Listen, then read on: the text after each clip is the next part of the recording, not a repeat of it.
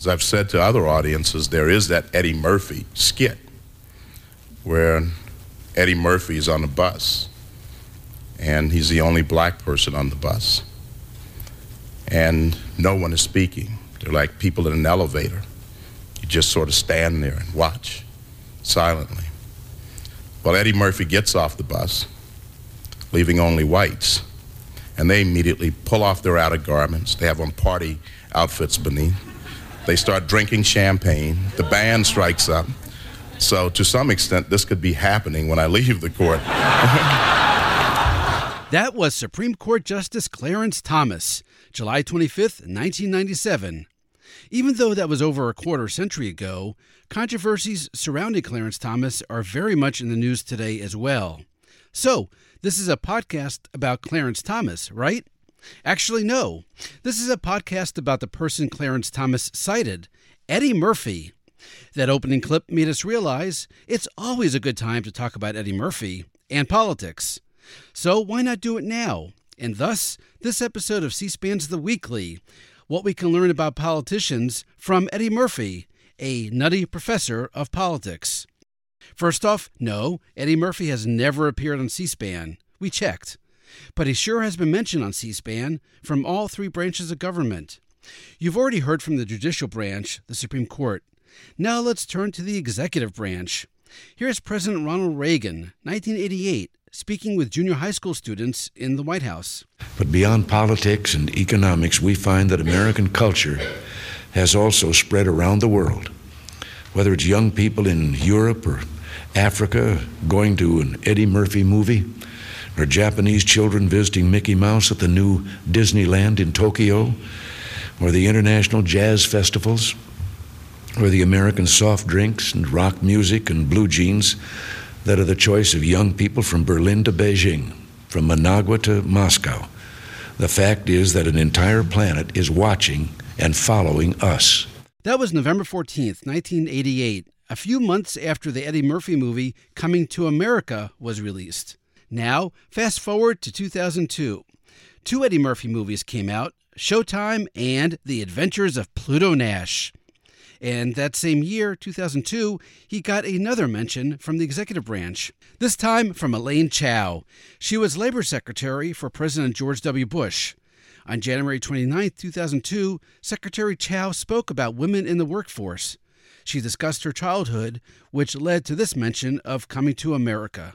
Well, we came to New York. We, um, we actually came went on the freighter, left uh, Asia, went across the Pacific Ocean, went down Baja California, went across you know the Gulf of Mexico, up the coast of New York, and landed in New York where we um, we were reunited with my father.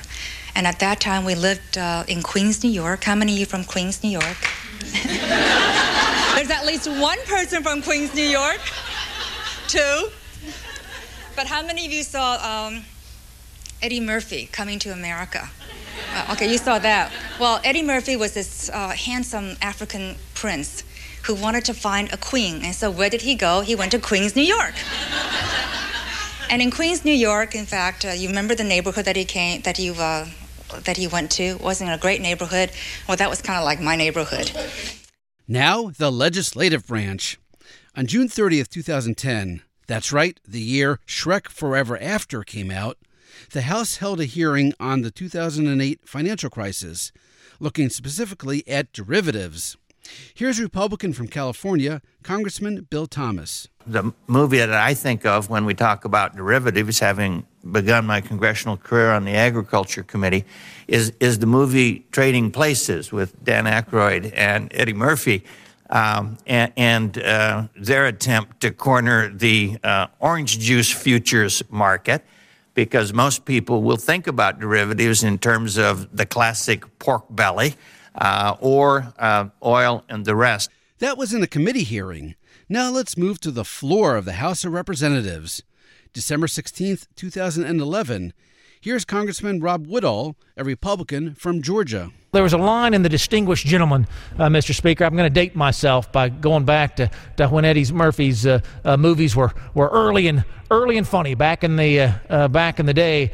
And The Distinguished Gentleman was a tale of a fellow who got elected to Congress by accident, and and uh, he was going along with the process, and he walked up to a powerful committee chairman, and the committee chairman said, "How do you feel about sugar subsidies?"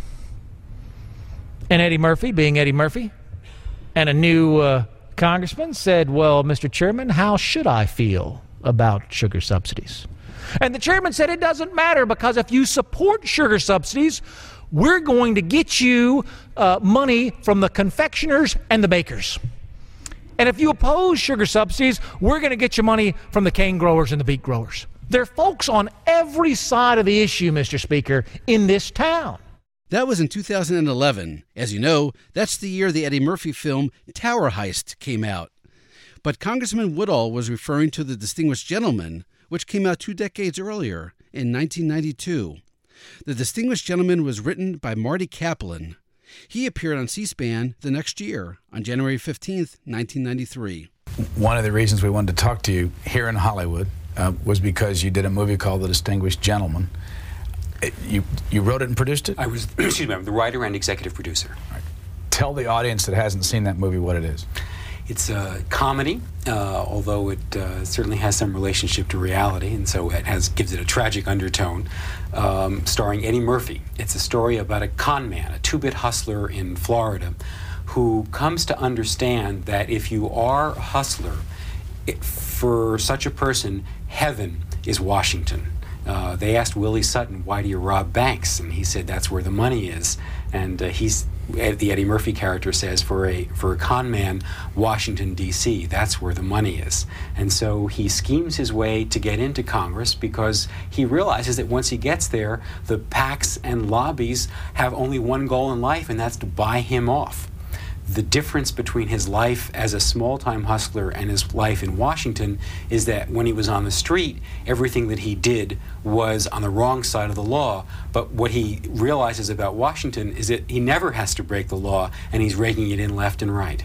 Why have Eddie Murphy play the lead character? It was a, a dream of mine uh, initially. Uh, I had always loved the character that he played in the movie Trading Places, uh, Billy Ray Valentine, which was uh, a con man who, uh, but uh, when you first meet him, he's uh, impersonating a legless uh, Vietnam veteran, and he has the gift of gab. And I thought that is a marvelous character. And so for me, when I created the character of a uh, street hustler, I had that in mind. The distinguished gentleman earned two thumbs up from Senate historian Don Ritchie. He appeared on C-SPAN's Q&A program on July 28, 2010. Don Ritchie reacted to this scene from the movie. Say, could I host a Welcome to Washington fundraiser for you? Found my law firm on K Street. Absolutely. At $500 a head, you could pick up 20, 25 grand to help you get started. and how much of that are you going to get? Doesn't come off the top. Down the road, I'll bill each of them 500 an hour whenever I take you to lunch. you know, Terry, you and I are going to be so close. and here's what Don Ritchie said about that. This is a movie about the House of Representatives. It's about a con man who gets elected to Congress. And it was written by people who actually know how things are going. It's, it's a great spoof on, on everything and a great exaggeration. But there are lots of small touches through the, uh, through the movie. And uh, uh, in this case, of course, it's the, the idea of the lobbyists and the, the politicians coming together. He says finance and politics. Who else likes the distinguished gentleman? C SPAN callers. Here's a call the Washington Journal got on January 2nd, 2004. We go next to, let's see, uh, we'll take Flint, Michigan next. You're on the air. Go ahead, please. Good morning. Hi. I think uh, your viewers uh, really should watch the movie The Distinguished Gentleman starring Eddie Murphy that movie depicts a perfect example of what you're talking about, where there's a con man who takes the name of a well represented senator who's no longer there and uses this guy's name to get in office. Once he's there, he's around all these politicians who are more uh, professional at being con people than he is. He's amazed at the way these guys are using these little cliques and special committees uh, where they got money going here, money going there, and it's it's a perfect example of what you're talking about. So I would highly recommend everybody look at the movie, The Distinguished Gentleman. Finally, we open with Supreme Court Justice Clarence Thomas citing an Eddie Murphy skit from Saturday Night Live. Let's close with Clarence Thomas again, and once again telling that skit. This time it's three years later, and he's speaking at the University of Louisville's Mitch McConnell Center. Uh, it's wonderful when the media suggests that we have these little groups or something, but we don't. Uh, as I told my family sometime and friends from time to time, it reminds me of that Eddie Murphy skit where Eddie Murphy's on this bus and he's the only black person on the bus and nobody is saying a word.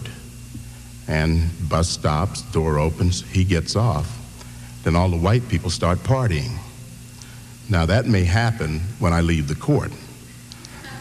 The but no such cabals exist. And now, a bonus clip. You've heard Eddie Murphy being talked about in all three branches of federal government judicial, executive, legislative. That leaves one more place the Fourth Estate. From the National Press Club on April 17, 1995, talking to reporters, please welcome to the podcast legendary actor comedian Jerry Lewis.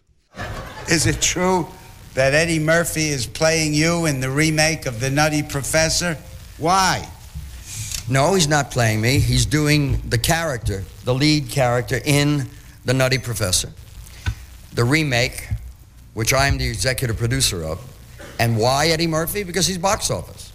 And because he's going to be wonderful. And it's a marvelous idea. Eddie Murphy will be 400 pounds and he's battling obesity, whereas in the original, we were battling the insanity of the little professor. This is a marvelous script, it's a marvelous idea, and it will probably be very successful. Footnote The Nutty Professor came out the next year, 1996, and earned over a quarter of a billion dollars. Maybe this podcast will earn it a bit more. That's it for this episode of C SPAN's The Weekly. A reminder you could do your own searches in the C SPAN video library. Just go to cspan.org and use the search bar on top. You could do your own searches for Eddie Murphy movies, but a warning if you search The Distinguished Gentleman, you'll end up with thousands of results. So, here's a special tip just for listeners to this podcast. If you search a different Eddie Murphy movie, you'll hear this from President Obama from his visit to Los Angeles in November 2013. But, but there's a natural connection uh, between me and DreamWorks. I don't know if you know this, but uh, my ears were one of the inspirations for Shrek.